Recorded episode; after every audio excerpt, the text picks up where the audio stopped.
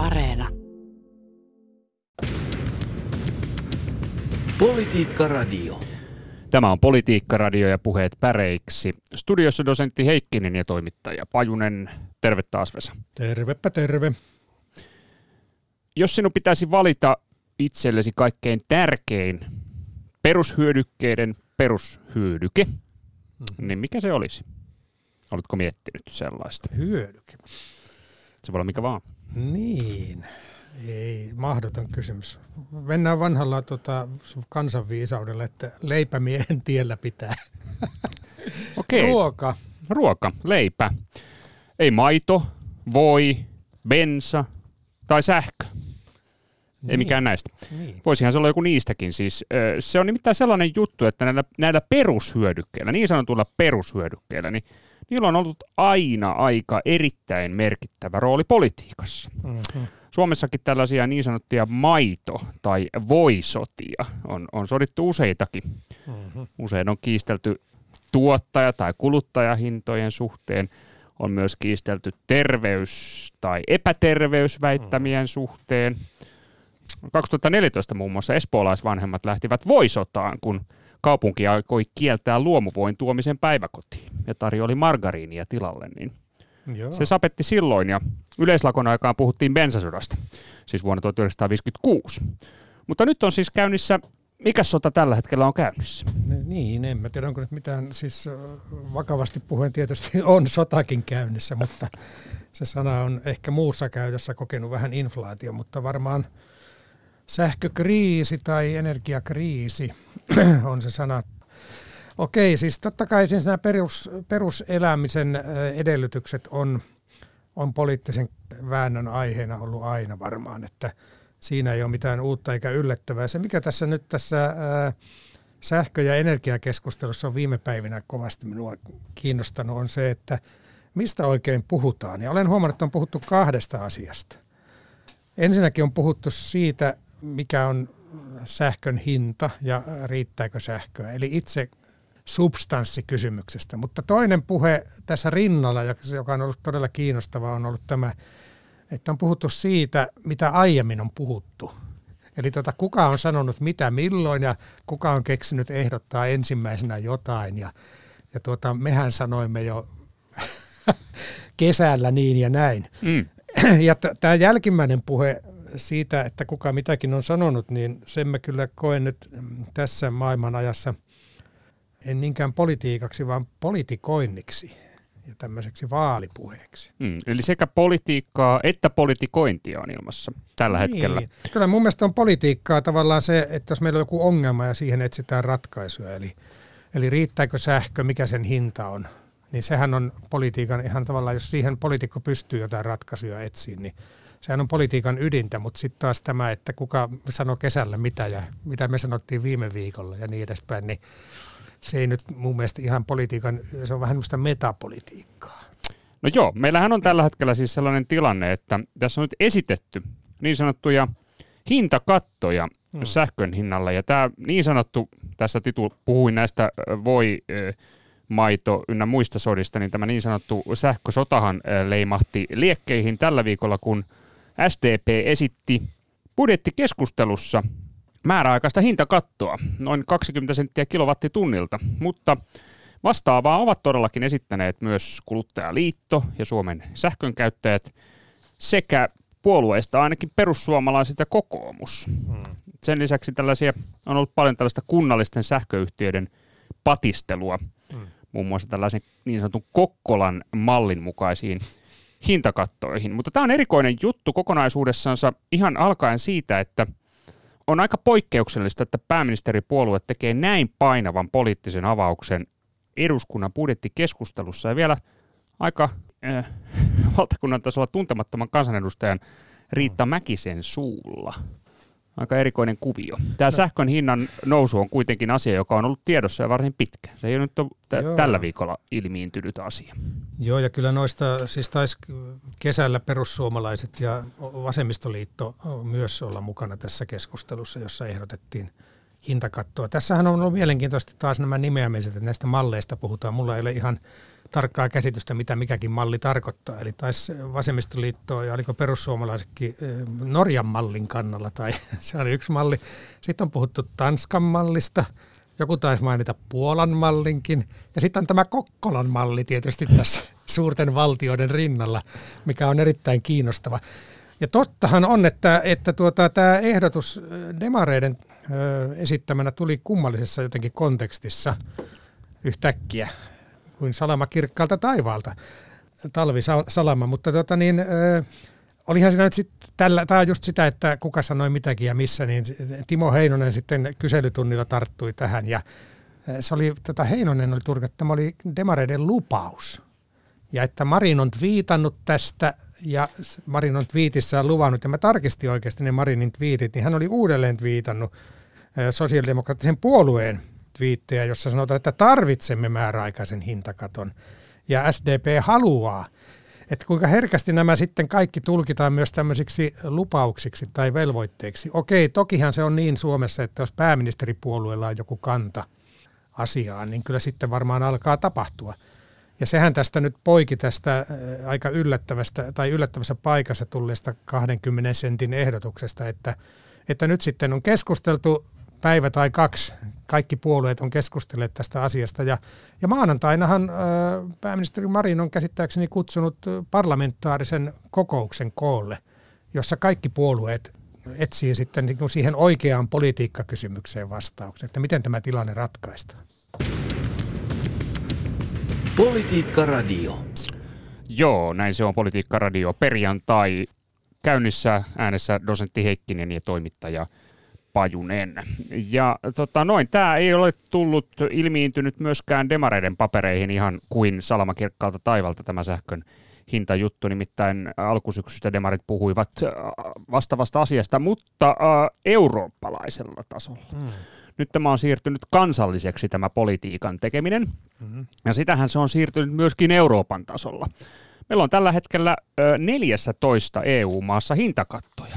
Joo. Eli tämä on nyt sitten tällaisen niin kuin kansallisen politiikan paluu.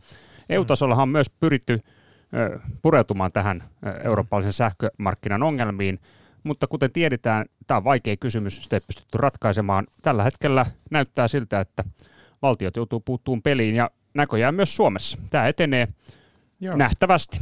Joo, tässä on ollut kiinnostavia vaiheita tässä keskustelussa. Että taisi olla niin kuin hallituksenkin taholta silloin kesällä vielä puhuttiin siitä, että pitää saada eurooppalainen ratkaisu. Niin tämä on se yksi tämmöinen apteekin hylly vastaus aina moniin ongelmiin, että tähän pitää saada eurooppalainen ratkaisu, odotetaan sitä. Ja tuota, puhuttiin erityisesti kaasun hintakatosta Euroopan tasolla, eikö vaan? Moni maa on hyvin riippuvainen kaasusta.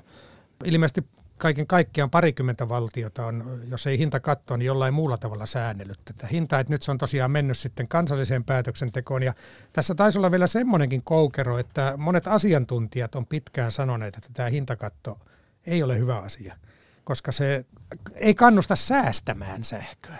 Ja toisaalta sitten politiikassa monet on sanonut, että joka tapauksessa oli mikä tahansa hintakatto tai mikä muu, niin tärkeintä on se, että ihmiset säästää sähköä. Niin, ja sitten se saattaa johtaa sähköpulaan. Mm.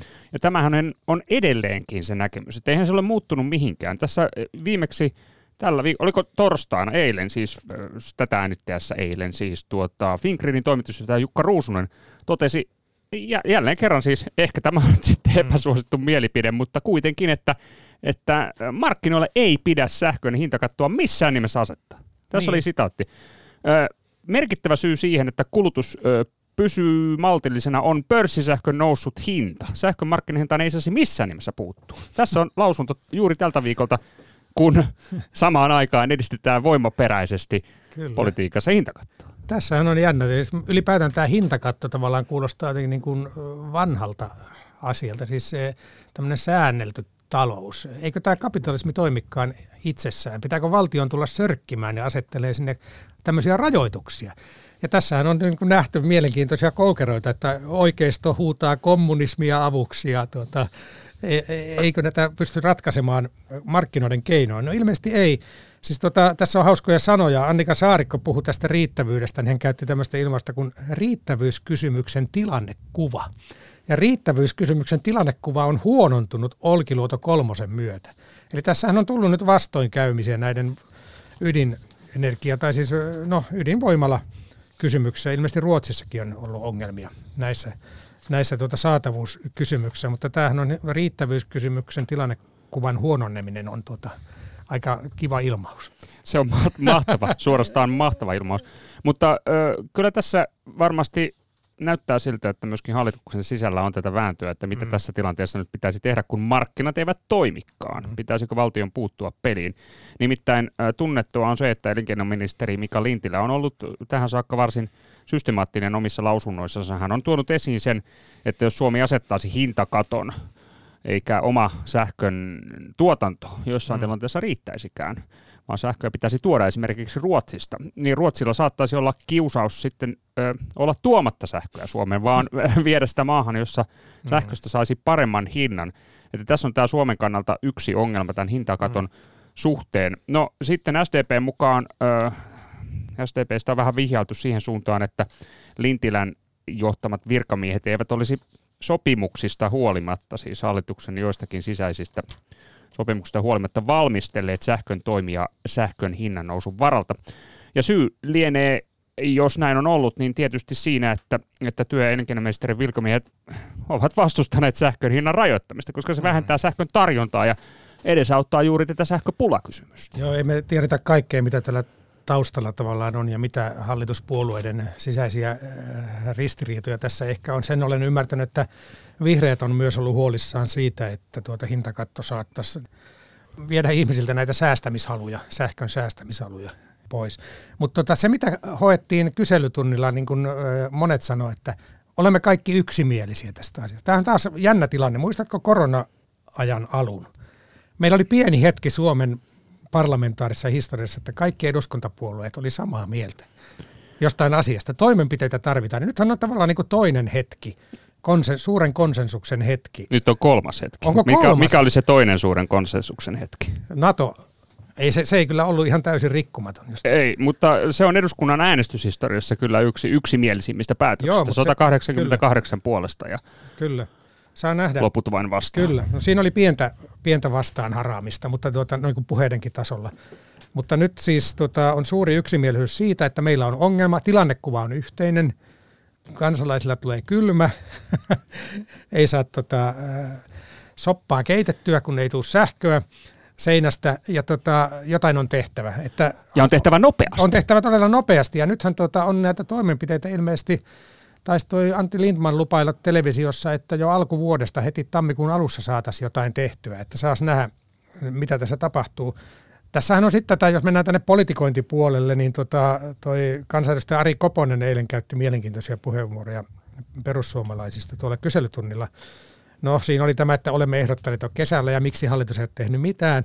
Mutta tämä, mikä minua huvitti kovasti, kun hän sanoi, että irtopisteiden haku on täysin vastuutonta tässä asiassa. Ja tuota, jotenkin tuntuu, että hän oli itse nyt vähän siinä kyllä irtopisteitä hakemassa syyttämällä hallitusta tekemättömyydestä. Mutta se, että kun tässä kysytään, että kuka tämän maksaa, Siis okei, pannaan hintakatto, mutta kuka maksaa sitten sen todellisen hinnan? Mm. Että jos asiakas ei sitä maksa, niin maksaako valtio ja mistä välikatosta eteenpäin sinne todelliseen hintaan asti se pitää maksaa, niin Ari Koposen ja perussuomalaisten ratkaisu oli tämä. Leikataan kehitysavusta, sosiaaliturvaperäisestä maahanmuutosta ja muista maailmanparannusmenoista. Tämä oli se ratkaisu. Ja tuota, tähän tietysti Mika Lintiläkin sanoi, hän oli tutkinut perussuomalaisten vaihtoehtobudjettia ja sanoi, että energiahinnanalennus ei ole missään teidän budjetissa. Olette laittaneet sinne tasan nolla euroa. Että tuota, yksimielisyys siitä ongelmasta, että pitää keksiä ratkaisuja, joku malli, hyvä malli haetaan, mutta että millä se sitten rahoitetaan, niin sitten ei ollakaan ehkä yksimielisiä. Joo, ja tuota, Lintilä on myös todennut sen, e, että tämän tuen hintalappu, siis nyt puhutaan valtion tuesta, mm-hmm. nousisi yli miljardin. Mm-hmm. Ja saattaa olla, että tämä asia ei ole edennyt hallituksen valmistelussa myöskään sen takia, että hallitushan on sopinut näistä valtiotalouden elimmäismenoista, eli menokehyksistä. Mm-hmm. Mutta tilanne muuttui keskiviikkona, kun SDP esitti hintakattoa pääministeripuolue avasi piikin, oli tämä elinkeinoministerin tulkinta tästä muuttuneesta tilanteesta. No. Ja nyt hän otti lusikkan kauniiseen käteen ja hatun päästä ja totesi, että aletaan valmistella virkamiesten toimesta esitystä. Ei se Lintilä ehkä ihan noin suoraan sanonut, että piikki on auki. Se oli jotenkin kysymyksen tai pohdinnan muotoon puettu tämä piikkijuttu, mutta tuota, onhan tässä malleja, pakko ottaa toi Kokkolan malli nyt vielä esiin, mm, koska tuota, siihen Kai Mykkänenkin taisi viitata ja, ja Antti Lindmankin viittasi. Antti Lindman oli itse soittanut Kokkolaan ja kysellyt, että miten se teidän malli oikein toimii. Siis tuota, Kokkolassa on 16 sentin hintakatto, ja tota, se nyt perustuu siihen, siis he myy oman alueensa asukkaille sillä hinnalla, ja heillä on myös omaa sähkön tuotantoa, että he pystyvät ehkä paremmin niin handlaamaan sen homman. Ja tuota, Lindman oli kysynyt, että onko se säästäminen loppunut, kun tuota, on tämä hintakatto. Että joka tapauksessa saadaan sähköä, kulutetaan sitä nyt reippaasti, niin tämä kokemus oli, että tuota, ihmiset kuitenkin säästää sähköä, vaikka onkin 16 sentin hintakatto. Et siinä mielessähän se kertoisi siitä kansalaisten vastuullisuudesta, että se pelko tavalla, että jos pannaan hintakatto, niin sitten kulutus ryöpsähtää taas hurjiin lukemiin, niin se, ei, se on ehkä turha pelko. Mm, joo, ja eihän tuo ö, summa ole mikään halpa summa, ei, sehän on ei, ei. kuitenkin merkittävästi kalliimpaa kuin niin sanotusti normaaleina aikoina. Ja onhan tässä nyt tietysti ihan kansalaisten yhdenvertaisuuden kannaltakin kyllä merkittävä ö, ongelmatilanne tällä hetkellä, että riippuen siitä, että minkälainen sähkösopimus ihmisillä saattaa olla, niin, niin kohtelu hintojen suhteen voi olla tyystin erilaista. Jollain saattaa olla erittäin, jos on hyvä säkä käynyt, niin mm-hmm. hyvin halpa ö, määräaikainen sähkösopimus ja toinen kärvistelee valtavissa kustannuksissa, niin onhan se asia, joka se on. pitäisi jollain tavalla hoitaa tämä, kuntoon. Mm, ja tämä, nopeasti mm, periaatteessa. Tämä, tämä kuluttajayhteiskunta, kun kuluttajalla on se vastuu ja meillä on valinnanvapaus ja Suomessa sähkömarkkinat vapautettiin vuonna 1998 ja sen jälkeen ihminen on saanut itse valita, että minkälaisia sopimuksia tekee ja kenen kanssa. Mm. Että, tota, ei, ei tota, monikaan ole ehkä ajatellut niin pitkälle, että mitä jos tämmöinen kriisitilanne tulee. Ei varmasti. Uskon, että tämä on va- aikamoinen oppiraha niin sanotusti kansakunnalle laajassakin mielessä, että mitä ne sähkösopimukset niin. lopulta merkitsevät. Ja jännä äh, juttu on se, että kun tuossa vähän selvittelin näitä erilaisia sotia, bensasotia ja voisotia mm. ja maitosotia, minkälaisia mm. sotia nyt onkaan ollut, niin, niin tällaisia sähkösotia ei ole ollut Suomessa – juurikaan. Että meillä on ollut jonkinnäköisiä kahakoita joidenkin alueellisten sähköyhtiöiden mm. omistamiseen liittyen politiikassa, mutta aika harvakseltaan, että periaatteessa nyt sitten vasta tämän, tämän niin kuin, näiden markkinoiden laajenemisen mm. myötä, kun sähkön siirtoverkkoja on myyty, niin asiat on noussut myöskin vahvemmin poliittiselle keskusteluun Joo. nimenomaan hintojen nousun takia. Kyllähän tässä on siis kiinnostavaa, kun näitä sähköyhtiöitä on kai 80 tai noin Suomessa – valtava kirjo, niin tota, valinnanvaraa on, niin tota, monihan niistä on tavallaan kunnallinen, tai että kunnalla on siellä iso ö, omistus. Ja tota, tämähän menee siinä mielessä politiikkaan, että omistaja voi varmaan määrätä jotain. Mm. Et kyllähän siellä varmaan kunnallisesti on näitä pohdintoja tehty ja käyty, että tuota, ja ehkä äänesteltykin niin kuin poliittisesti, että miten se yhtiö toimii. Politiikka Radio. No, tiesitkö kuitenkin, että, että Amerikassahan kaikki, jossa on, jossa on suurta ja ollaan paljon pidemmällä monissa asioissa, niin siellähän tuota, tasa- ja vaihtovirran kannattajat ottivat yhteen jo 1900-luvun alussa suorastaan verisesti. Jaa. Ja tässä oli kysymys oikeastaan, no voisi sanoa, että Thomas Edisonin mediasodasta, mm-hmm. jossa pyrittiin mustamaalaamaan vaihtovirta ja sen kannattajat ja käännettiin ilmapiiri Yhdysvalloissa hetkeksi tasavirran puolelle, mutta vain hetkeksi. Ja tämä tietysti huipentui kyllä hyvinkin kyseenalaisiin asioihin, muun muassa sirkuselefantti Topsin lopettamisnäytökseen, jolla Edison demonstroi tämän kilpailijansa Nikolai Teslan vaihtosähkön vaarallisuutta. Että Vai Tesla? Ja, joo, siis Nikolai Tesla. Täällä ei ole mitään tekemistä kylläkään tämän Tesla-automerkin kanssa. Eikö se ole sähköauto? On se sähköauto, joo, kyllä se on. Oletko varma, että ei ole tekemistä? Se on pelkkä markkinointinimi, kuulkaas. no kiinnostavaa tietysti tasa- ja vaihtovirta, mutta tuosta tuli mieleen se, että kun puhutaan näistä kilowattitunneista, niin mikä ihmisen semmoinen kilowattitunti on? Eikö sähköä saako pistää töpselin seinään, niin sieltähän sitä sähköä tulee. Vai tuleeko sieltä niitä kilowattitunteja? Tämä on tämä vanha totuus vanhassa ydinvoimakeskustelussa, että mikä sitä ydinvoimaa tarvitaan, että töpselistähän sitä sähköä niin no, tulee. Tämähän on yksi sota tavallaan, tämä, tämä ydinvoima, pitkäkestoinen konfliktipolitiikka, se mistä on todellakin väännetty ja on lähdetty hallituksestakin muistaakseni ydinvoimapäätösten takia. Kyllä. Ja tota, näin. Mutta hei, yhdellä kilowattitunnilla voi lämmittää no, tuommoista tavallista pientä sähkökiuasta 10 minuuttia. Mm. Ja tota, sähköhammasharjalla saat pestä vuoden. Se menee yksi kilowattituntia. Skuutilla ajoa 50 kilometriä, lämmin suihku kolme minuuttia. Hei, mutta puhet päreiksi ohjelmaa perinteisestä radiosta saat kuunnella sata tuntia. Sata tuntia, no Yhdellä niin. kilowattitunnilla. Okei, hy- hyvät kuulijat, nyt voitte sitten miettiä, että mihinkä käytätte sen kilowattituntinne, ka- eh, 10 minuutin saunomiseen vai sataan tuntiin puheet päreiksi ohjelmaa perinteisestä patteriradiosta, vaikkapa. Mutta patterissa, eihän patteriradiossa mene sähköä ollenkaan. O, miten se oli? Joo, Jep. Mut... No mutta hei, se on sellainen asia, että meidän varmaan pitäisi, tai ei pitäisi, vaan meillä on ilo mennä päivän politiikan sanoihin. Kyllähän se näin on. Tuota, pakko sanoa tuosta, että, että, että, että kun sä kyselit siitä tasa- ja vaihtovirtaa, että tiedänkö, että tämmöinenkin sota on ollut, niin en, en tiedä, mutta tiedätkö milloin sähkö on keksitty? En, en tiedä. et, sä, et sä muista, siis se on keksitty 1845 ja sen keksi lääkäri Samuel Ruus. Lääkäri? Suomessa. Eikö se olekaan oli... fysikaalinen keksintö? Ei, se oli lääkäri. Hän oli myös kielenharrastaja ja keksi monia sanoja. Hän siis keksi tämän sanan? Kyllä, kyllä. Ja tota, Elias Lönnrot oli ehdottanut lieke-sanaa, mutta se ei oikein lähtenyt vetään. Hän oli tuijotellut nuotion liekkejä. Ai toihan on sähköä. Mutta tota, tämä Samuel Ruus oli hyvä tyyppi. Hän keksi myös lämpömittarisanan. Mm-hmm. ja hiilihappo ja havaintosanat. Että tota, lämpömittari ja sähkö aika ajankohtaisia ilmauksia. Molemmat. Kyllä. Ja näihin otetaan myös ö, kantaa päivän politiikan sanoissa. Näin Kiitoksia on. hyvät kuulijat ehdotuksesta. Kiitos. Tuli paljon sähkösanoja, mutta katsotaanko ensin näitä muita? Katsotaan. Muita sanoja. Tuota, hei, vanhempain vapaaseen liittyen tuli useita ehdotuksia. Jukka Tarkkala ehdotti perhevapaata, jopa kepun kelkka kääntyy, jos on kyse miehen pitämästä vapaasta, ja pienikin mahdollisuus kiilottaa imagoa. Ja Ari Lindström, puolustusministeri Kaikkonen, tuskin oli perhevapaa-uudistuksen isä, mutta päivän politiikan sana on silti vanhempain vapaa. Mitäs nyt tapahtuu? Hmm. Eikö se olekaan isyysloma? Ei se ole. Kim Rantala taisi ehdottaa isyyslomaa, vaan kysyksään sitten, että, että se, onko se nykyään kohduttoman perhevapaa?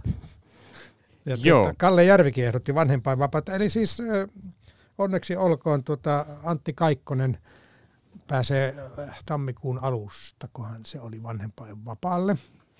Ja palaa sitten hommiin maaliskuun alussa. Ja onneksi olkoon myös Mikko Savola, joka tulee tuuraamaan kaikkosta. Joo, iloisia perheuutisia hallituksen piiristä ja Kepun piiristä. Mm, kyllä. Tuota noin, mitäs sitten? No, täällä on Helena Fors, äh, korruptiokäry, ne voisi olla päiväpolitiikan sana. Palainen kärryhän leijuu usein politiikassa, mutta mikä on tämä korruptiokäry? No nyt oli tota, äh, kreikkalaismeppi Eva Kaili äh, ilmeisesti, tai häntä epäillään, tämä on kai epäilys vielä, epäillään, että hän on ottanut Katarilta vähän rahaa, että mm. puhuisi Katarin puolesta. Niin, ei kai ihan vähäkään, vähän, vähän enemmänkin todennäköisesti epäillään siis. Niin, tämä on epäily. Ja tästä on nyt paljon puhuttu tuota EU-korruptiovyydistä, ja tämä on mielenkiintoinen, kun se EU-parlamentti on kovasti vuosien saatossa puhunut kaikenlaista korruptiota vastaan. Ja sitten tuota, oliko va- parlamentti, oliko peräti varapuheenjohtaja tämä Eva Kaili. Kyllä. Kreikasta, niin tuota, häntä epäillään nyt sitten häntä itseään korruptiosta. Ja myös Pekka Autio ehdotti korruptiosanaa. Joo, ja oli tota, parlamentin puheenjohtaja Roberta Metsolalla oli kyllä tuima ilme eilisessä tiedotustilaisuudessa, kun hän puhui siitä, että et, miten törkeää tämä on, että näin mm, tapahtuu, mm. kun parlamentti on tehnyt vuosikausia töitä ikään kuin oman imankonsa eteen, että asiat hoidetaan kunnolla ja mitään korruptiota Euroopan parlamentin tasolta ei pitäisi löytyä. Niin. Tota niin, täällä on sekalaisia ehdotuksia. Tämä oli kiinnostava tämä Wilhartin tekoälyehdotus. Helsingin Sanomien pääkirjoituksen ensimmäinen kappale oli tekoälyn kirjoittama. Tiesitkö sitä? En tiennyt. Se, on, se meni minulta ohi. Joo, tämä jännä. Ei kohta toimittajia tarvita. Koskahan tekoäly tekee puheet päreiksi ohjelma? Tämähän on jo, me olemme tekoäly, teitä on huijattu. Oletteko varma, mitä täällä tapahtuu? Joo, mutta mä luin sen kappaleen ja mun mielestä se oli ihan tavallista parempi pääkirjoituksen avaus. Okay. Lisää vaan tekoälyä sinne Noniin. tavallisen älyn tilalle tai lisäksi. Okei. Okay. Tuota, Seppo T. Tuominen on ollut ilmeisesti tuota noin niin kuin osastolla. Ei kun hän on ollut etävastaan otolla ja hän on kuullut tämmöisen sanan kuin ylivuoto-osasto. Tota, tämä liittyy, nyt on puhuttu paljon siitä, että on ongelmia sairaaloissa ja terveyskeskuksissa, että ei mahdu ihmisiä, sinne ei ole hoitajia, ei ole paikkoja. Ja koronakin jyllää edelleen aika laajasti. Tuota, niin ylivuoto-osasto on ilmeisesti semmoinen, tuota, että jos yhdelle osastolle ei mahdu, niin sitten sijoitetaan viereiselle osastolle, joka toimii ikään kuin sen toisen osaston ylivuodon vastaanottajana. Näin mä tämän yritin päätellä, en löytänyt tähän. Mutta tästä on puhuttu ö, sote keskusteluissa jo pitkään näistä ylivuoto-osastoista. Mulle tämä oli uusi ilmaus myös. Kiinnostava Joo. sana. Ja huolestuttavia puheenvuoroja Kyllä. sote-järjestelmän kriisistä ja nimenomaan työvoimapulasta, niin. joka vaivaa. Ja nyt on kaksi viikkoa kuule tätä vanhaa systeemiä siirrytään uuteen malliin. Näin Mitä on. silloin tapahtuu? Uusi sote. Hyvä muistutus siitäkin. Sonja Wilson kysyy, miksi kaikki on nykyään paketteja? Pelastuspaketti, tukipaketti, maatalouden paketti – kaikki ratkaistaan paketilla. Hmm. Kukaan ei tiedä, miten paketti rahoitetaan tai monta muuta pakettia tarvitaan. Tässä muuten ehdotukseni politiikan sanaksi, paketti. No kaikkihan on joulun aikaan paketissa, että sehän on ihan selvä. Ja tota, Antti Veijanen ehdottaakin joulua. Ei nyt ihan vielä heittäydytä joulu, joulutunnelmiin, mutta paketti on loistava. Tämä on ihan hyvä havainto, että monenlaisia paketteja politiikassa – tuota kasata ja solmitaan. Joo, ja tässä oli itse asiassa Twitterissä teillä oli monia hyviä vastauksia Sonjalle myös, kuten sellaisia, että, että monimutkainen kokonaisuus voidaan koota paketiksi ja luoda mielikuva sutjakkaasta toiminnasta. Mm-hmm valtio hoitaa, kuten vaikka äitiyspaketin. Mm-hmm. Sitten nimenomaan, että saadaan paketin todellinen sisältö piiloon. Sen takia leivotaan paketti.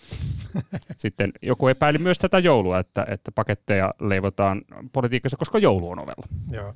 Siinä on tavallaan paketti, siinä otetaan isot asiat haltuun, mutta muita näitä sanoja, mitä joku tuolla Twitterissä mietti, on tietysti tämä iso kuva, mitä käytetään. Sitten on tuota, kokonaisarvio on kuulemma nyt yleistynyt. Kaikki tekee kokonaisarvioita. Ja sitten on tietysti tämä perinteinen tilannekuva.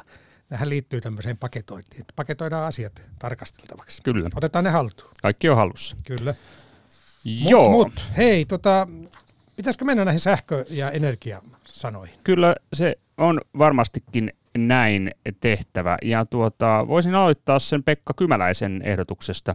Mm-hmm. Hän ehdottaa energistä sanaa, entisenä sähkövmiehenä kuulemma. Mm-hmm. Volt Jaa, kukas nyt on heittänyt volti?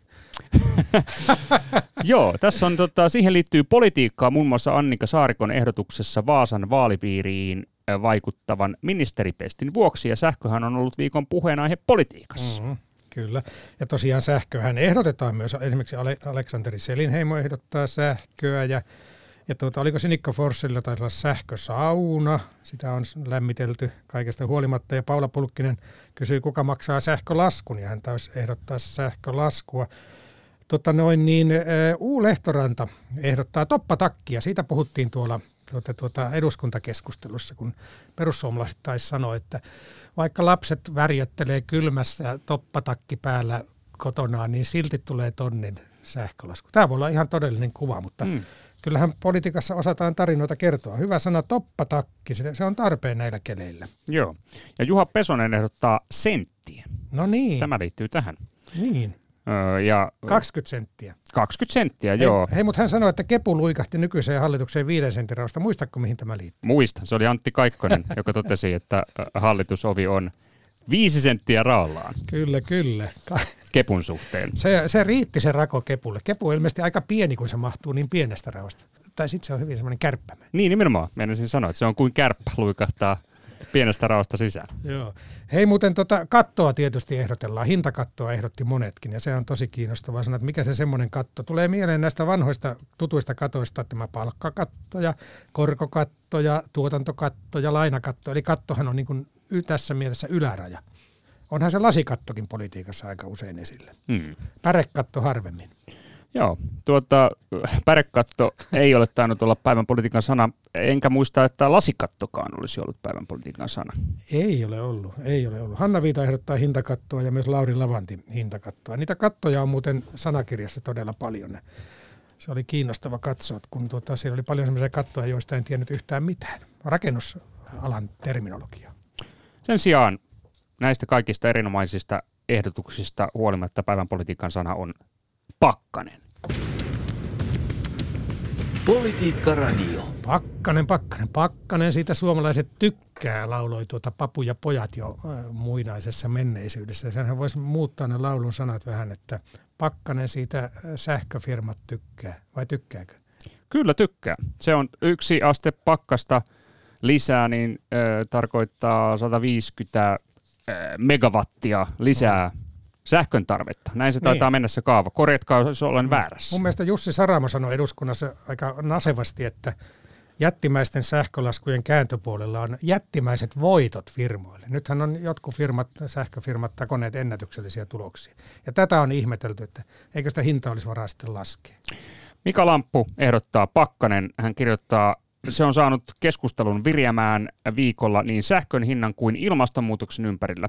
Hieman yllättäen kävi ilmi, että on vaikuttanut myös keskustan puheenjohtajan ministeriesityksiin. Mitenkäs Pakkanen vaikuttaa tällaisiin asioihin? No se varmaan vaikutti, kun keskustan kannatus meni Pakkasen puolelle tuossa siis alle 10 asteen, alle 10 pykälän. No, okei, no 9 prosenttia se taisi olla viime kalluvissa, mutta tuota, itse asiassa se liittyy kyllä tuohon, kun Annika Saarikkohan e- e- ehti jo ehdottaa Antti Kaikkoselle sijaiseksi tuota Mika Lintilä, että Lintilä hoitaisi kahta salkkua hetken aikaa. Ja tuota, mutta sitten hän teki U-käännöksen, eh, mikä on sekin keskustalaisille vanhastaan tuttu, tulee Juha Sipilän lentokoneajat mieleen. Mutta tuota, Annika Saarikko sanoi, että kun olosuhteet muuttuvat, on syytä muuttaa näkemyksiään. Pakkasviikko näytti, että kahta salkkua ei ole viisasta yhdistää. Mm. Pakkanen opetti keskustaa.